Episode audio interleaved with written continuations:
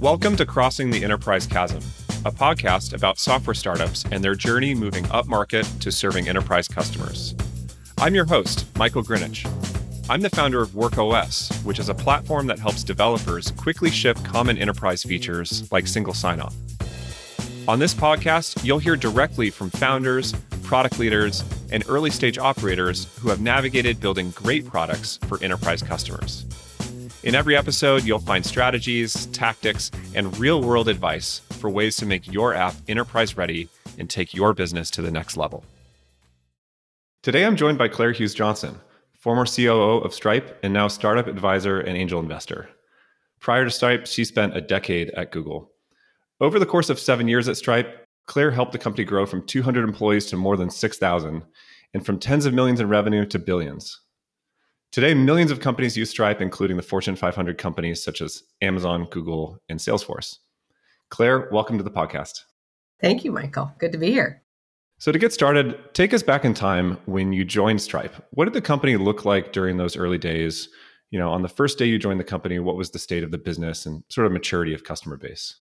I joined Stripe in 2014. It was about 160 people. This was toward the end of the year. That was a year they were really growing quickly, both in terms of the scale of the business and in terms of number of employees.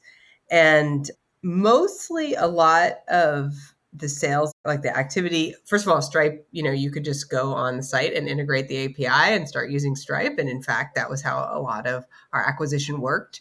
But we did have an inbound sort of sales lead process and we did have a couple of reps who were feel an inside sales beginning of an inside sales team which was helpful because there are questions or people are interested like if they bring a certain amount of volume they want to negotiate you know that kind of thing. And then the founders both but especially john collison the co-founder was getting involved in some of the larger sales deals. And i would say that a lot of those customers looked like stripe. They were very growth stage, high growth, interesting, mostly internet based businesses like DoorDash and Instacart. Kickstarter was a big deal that was of coming online when I joined, but meaningful size, just to be clear. I think that there's sometimes a misconception that Stripe is a small business product, and it's actually always had businesses of all sizes as customers. And that was true when I joined. Very, very big range. Stripe is sort of famous for having this incredible experience around documentation and self serve getting started. I think it became the gold standard for especially developer products. What was the sales motion like when you came in from the self serve side? And how did sales start to engage with those customers? Can you just unpack that a little bit? Honestly, there wasn't a lot of a sales motion. I mean, really, the prevailing wisdom was we want to get you up and running as fast as you want to get yourself up and running. And so the vast majority of our acquisition, there wasn't an interaction. You know, I would say we saw some of it in the support volume, sometimes questions or issues people had. But as you said, I mean, there was a lot of push to have a really elegant API and a very easy integration and very helpful documentation. And even if you look over time, we've innovated and there are like a lot of different ways to integrate Stripe, and some are quite lightweight today, like Stripe Checkout. And that is because fundamentally you're coming to Stripe because you want to just get off the ground and start accepting payments or moving money or building commerce infrastructure for your business. And we always had that philosophy. And I think some companies build sort of a growth funnel around their self serve and start reaching out to those customers. And we do a bit of that, like a bit of recommending choices you might make because now we have additional products. We might say, hey, are you interested in this? But it's not certainly not developed early on. Early on, it was just like, come in, you're usually a developer, you're integrating Stripe, and you're done as quickly as we can help you get done. And there's not any sales, no sales interaction. I want to ask you about the funnel, which you just mentioned. Stripe is one of these products that you don't really need it until you need it, right? Until you actually integrate it, which I'm sure makes tracking that top of funnel and acquiring customers pretty different, pretty complicated. Yeah. Very different than just like running performance ads someone clicks and signs up. How did you think about the piece of new customer acquisition for that type of platform?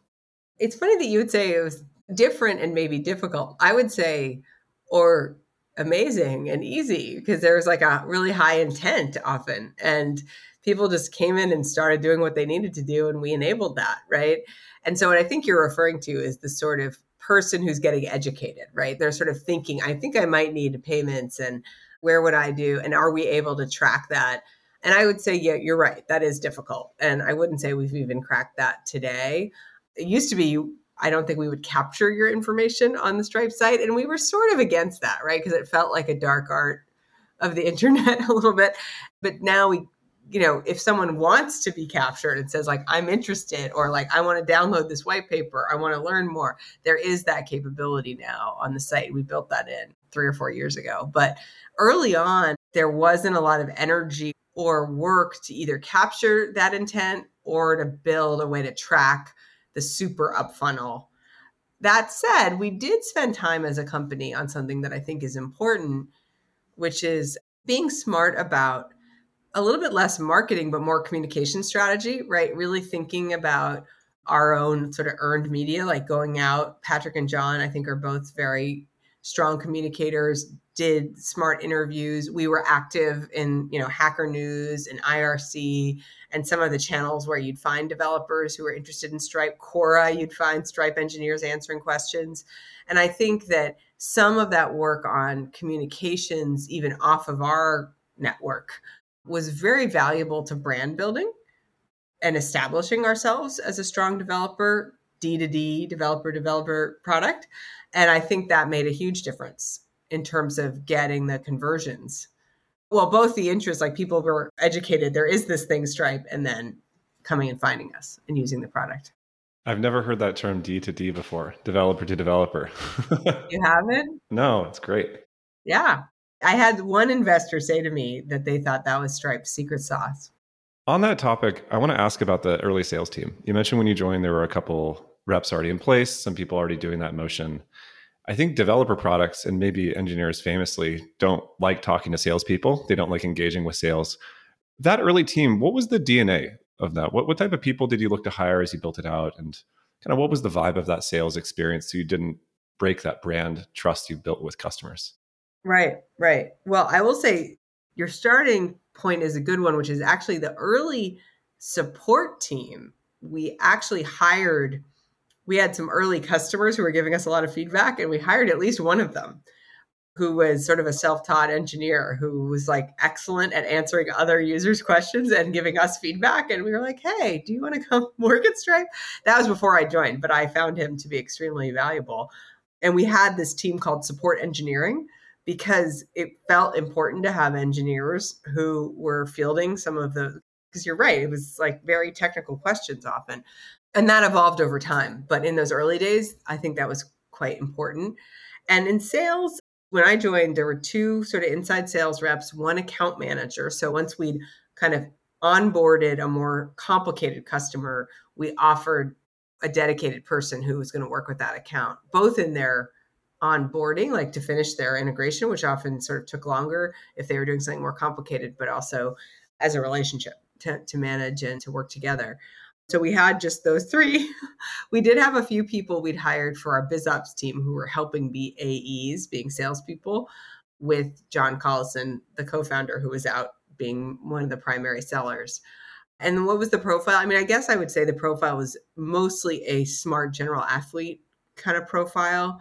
The two inside sales reps had done some selling somewhere and done a role similar to that, but a lot of the orientation of the team and the company frankly everyone at Stripe when I joined was we were going to be whatever we needed to be to succeed.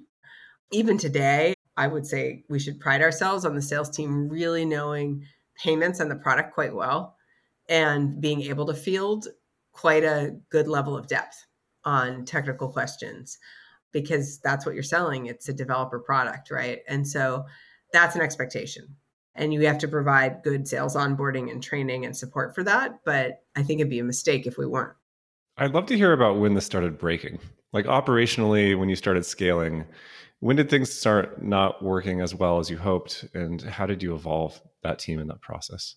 Was not working when I joined in the following way, which is a good sign of product market fit, which is we could not write back to the inbound sales leads within less than like 72 hours or longer and i made probably one of the like hardest decisions believe me this is the, the opposite thing you want to do we took the link off it's just a bad experience. Like you don't want to write in and ask for information about a product and not hear back quickly.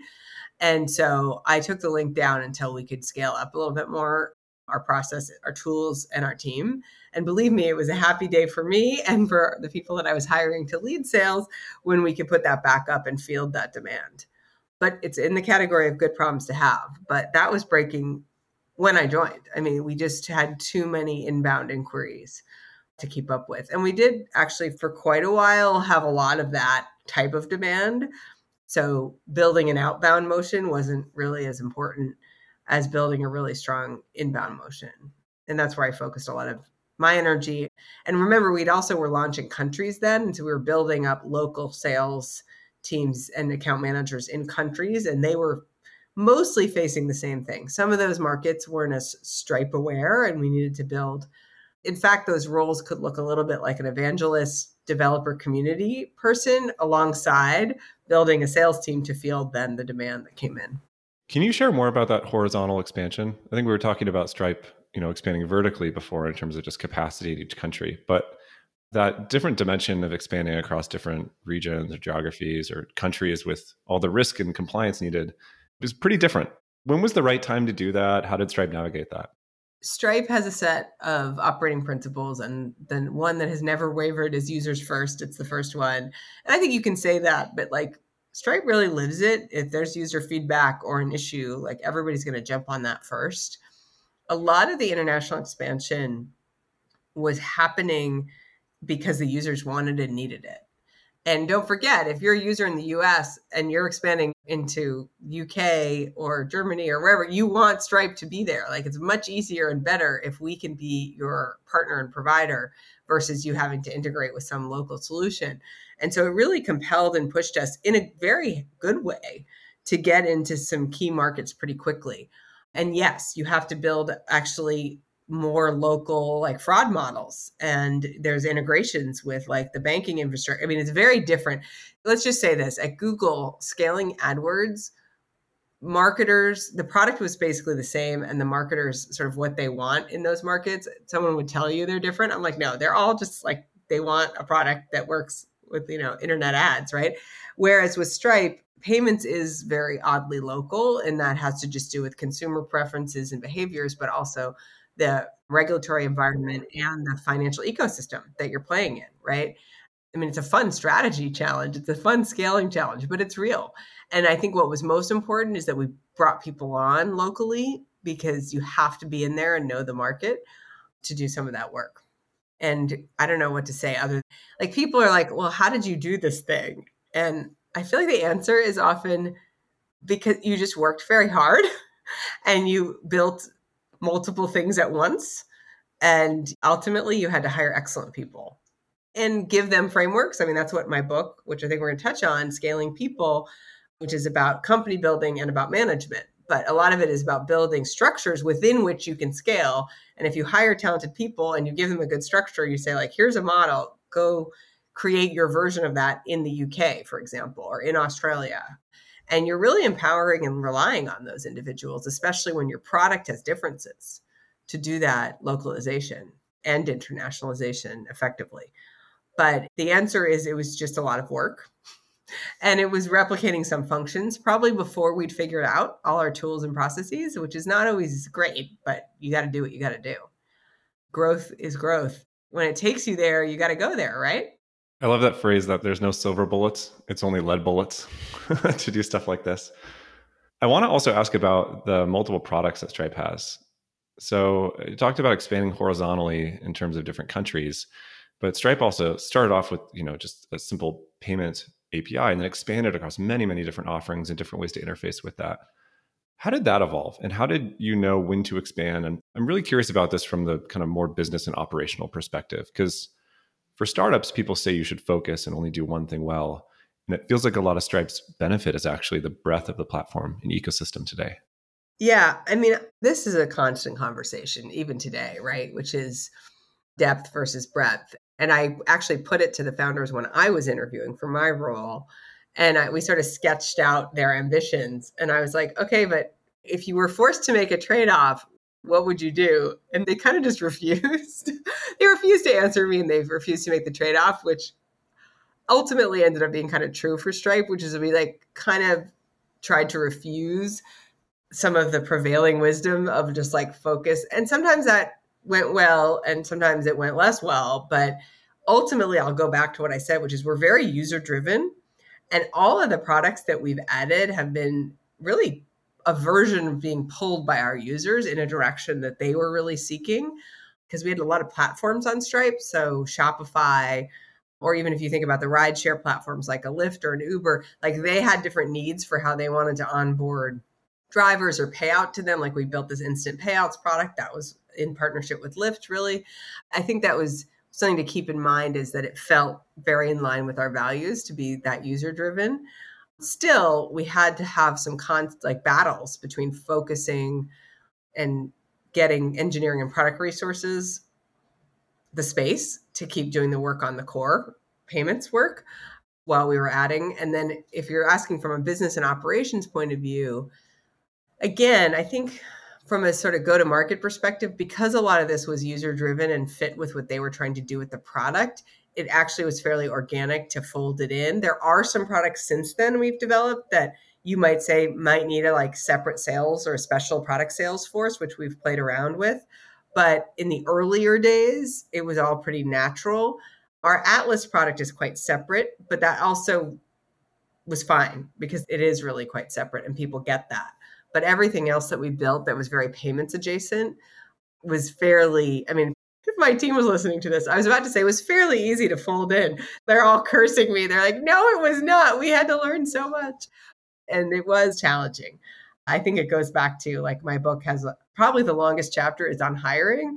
And I look back and I think it's because you have to be really smart about who you hire and how you onboard them because you're asking them to do, you know, whatever, pat their head and rub their stomach and jump on one leg if you bring in multiple products really early, which we did.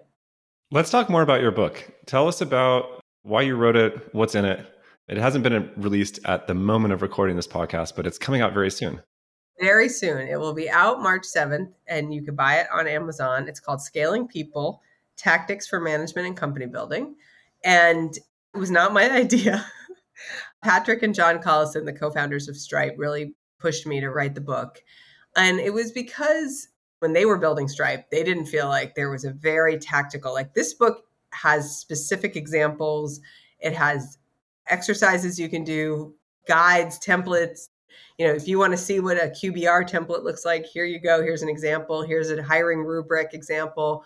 I map out what a difficult conversation might look like if you were giving someone difficult feedback. And I provide some frameworks kind of of my own that I've used in my career for management but it's quite tactical. They had not found a resource like that. And then all three of us, honestly, Michael, as we were building Stripe, found that we were talking to so many of our users, founders, CEOs of companies of all sizes. And you end up, you know, we were talking at these dinners we'd have often less about payments and commerce infrastructure and more about scaling and how did you guys do this? Like sort of your podcast right? How did you move up market? Like people want the tactics and the examples of that. And so that's what the book is really about.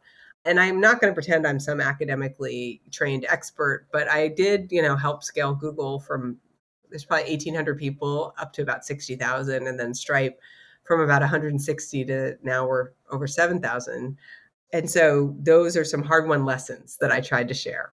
Today, you also do some angel investing and advise companies.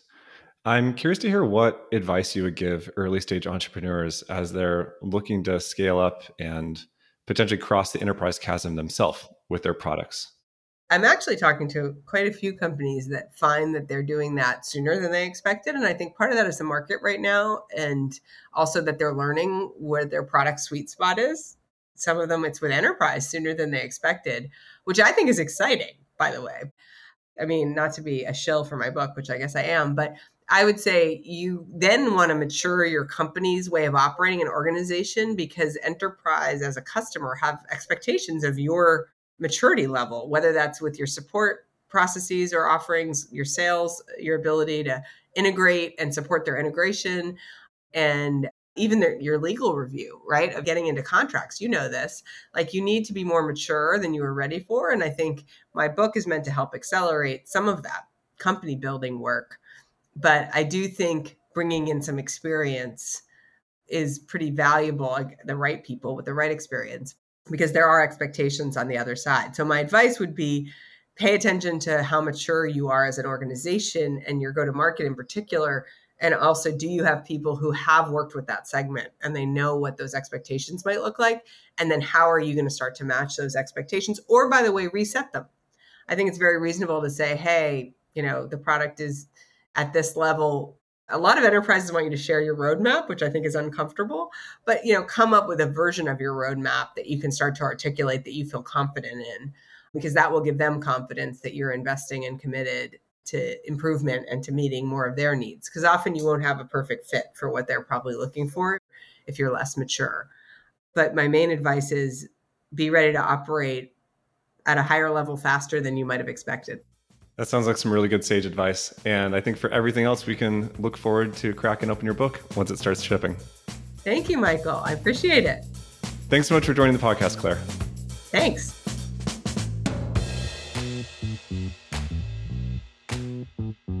You just listened to Crossing the Enterprise Chasm, a podcast about software startups and their journey moving up market to serving enterprise customers. Want to learn more about becoming enterprise ready? The WorkOS blog is full of tons of articles and guides outlining best practices for adding features like single sign on, SCIM provisioning, and more to your app. Also, make sure to subscribe to this podcast so you're first to hear about new episodes with more founders and product leads of fast growing startups. I'm Michael Grinich, founder of WorkOS. Thanks so much for listening and see you next time.